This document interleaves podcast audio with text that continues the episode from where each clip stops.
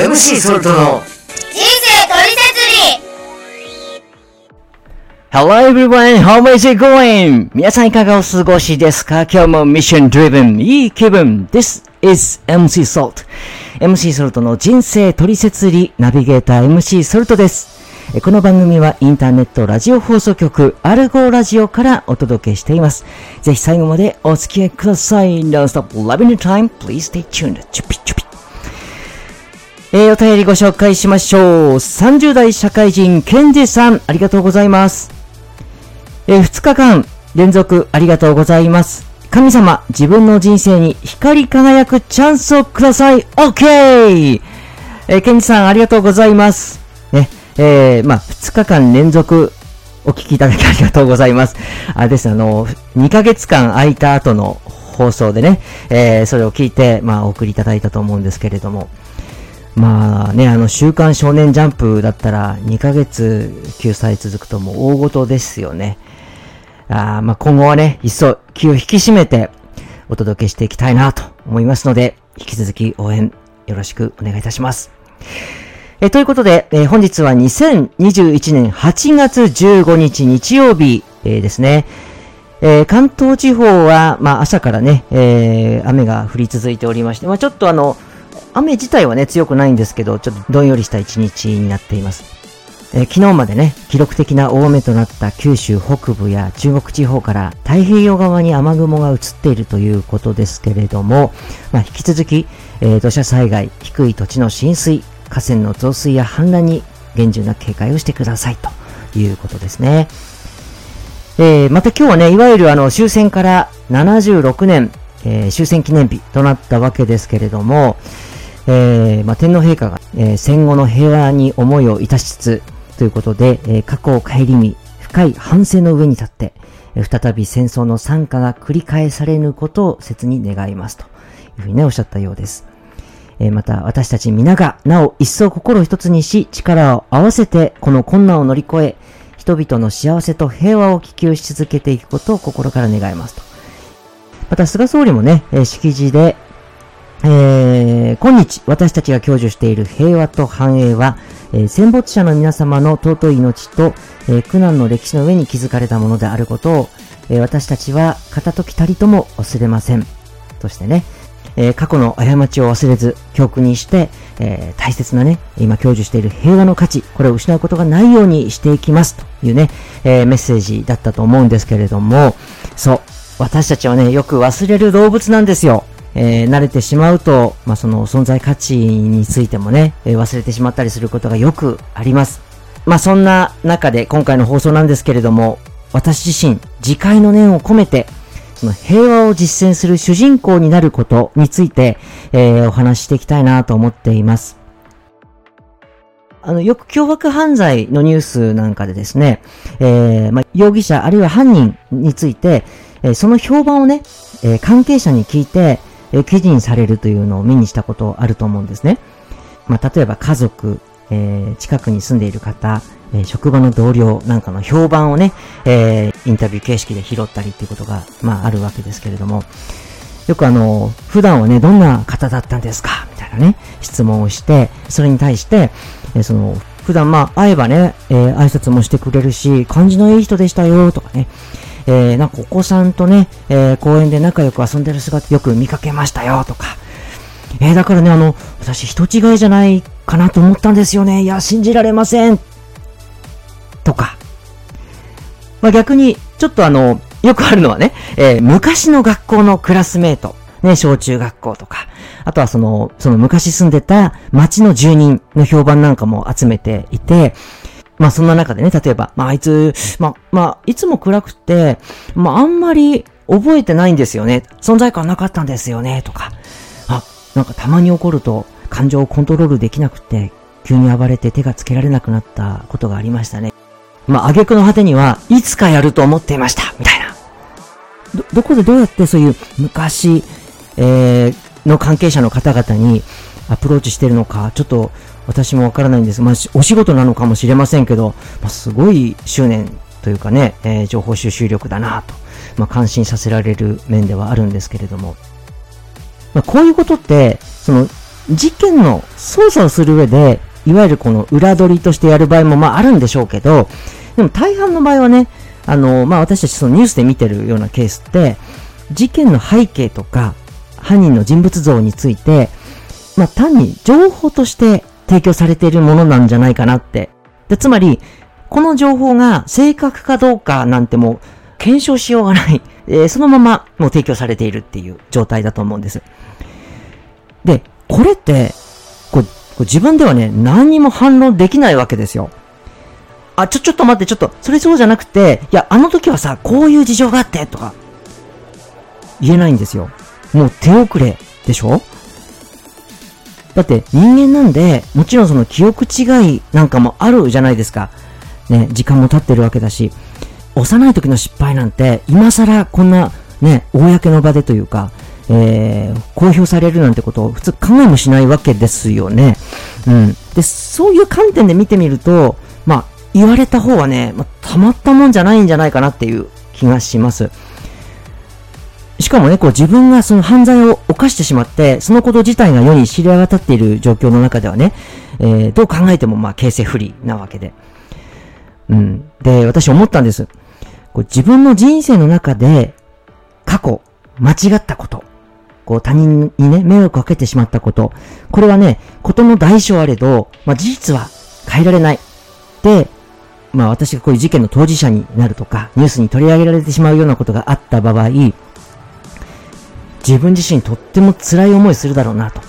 逆にね、昔、すでに私自身が犯した間違いによって、まあ自分がそれを気づいてなかったとしても、傷を負わせてしまった、負わせ続けてしまっている人がいるならば、これはね、その、こういう公になるならない関係なく、謝らなければいけない。許してもらえるまで。えー、まあ、そんな風に思いました。まあ、これはね、あの、私たち人間の世界の話では、あまあ、せいぜい自分とかね、相手が生きている間だけの話で済みますけど、これがその、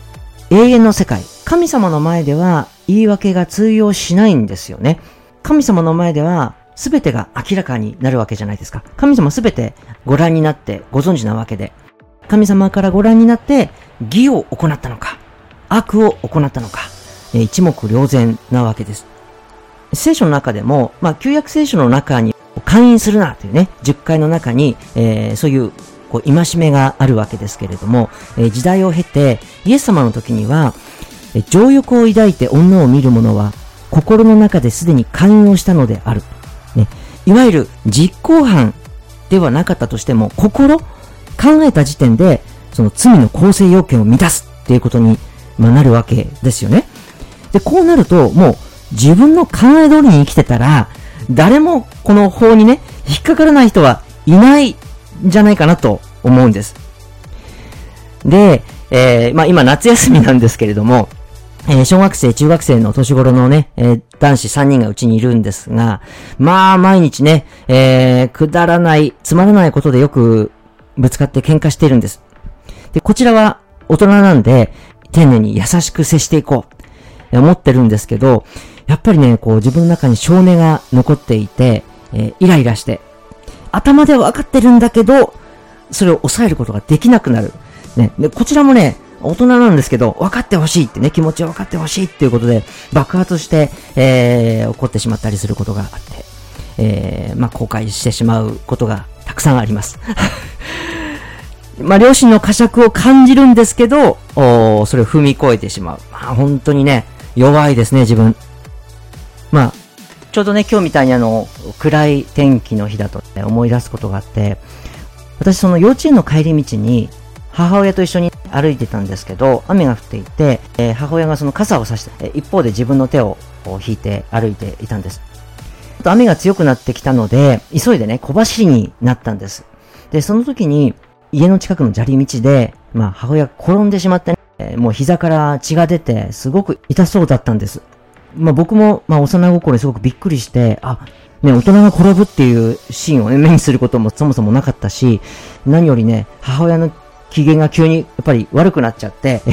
早く歩きなさいとかね、あの、すごく怒り出したんですよ。で、こっちはもちろんね、何かをしたわけではなかったんですけど、なんかね、自分が悪かったんじゃないかなとかね、えー、転ばないように助けてあげられたんじゃないかなとか、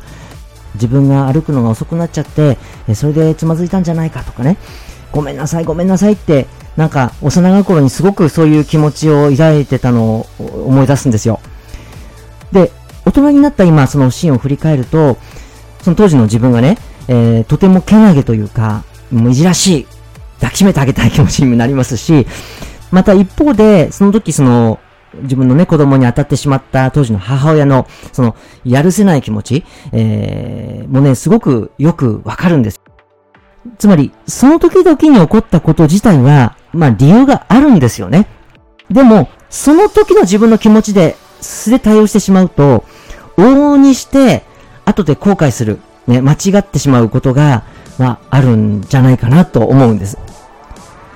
自分という車の操縦席に、自分がどっかり座ってしまうと、やっぱり自分の気分で、えー、左右されちゃいますよね。あのー、特にその高速道路で運転していると、ちょっとしたね、あの、ハンドル操作の誤りで、こう、大きな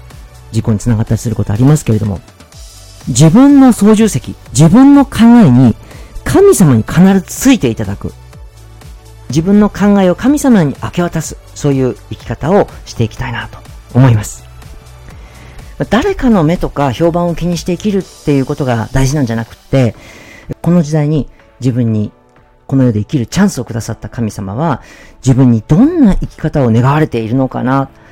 ね、声は聞こえないかもしれないけど、えー、その都度祈って、受け取って、分かって、行動を選択する。自分の自由意志でね、えー、選択することができるわけですから。まあ、人生の中で、えー、自分ではどうにも思うようにいかないこと、まあ、当然あるわけですけれども、じゃあそれをどう乗り越えていくべきか。神様からご覧になって平和を実現するために必要な考え方、教えてくださった内容がありますので、えー、ここで少し、えー、引用してみたいと思います。え祝福を受けたいなら平和にしなさい。繰り返し行いなさい。平和を壊すようなことが突然起こる。しかし、必ずやろうとするときにできる。必ずやろうとしてこそできる。魚でするようなことを言われても、相手が怒っても、自分が怒れば終わるが、犠牲になって我慢すれば終わる。耐え忍んだことで損になるけど、すべてが有益になり、祝福を受ける。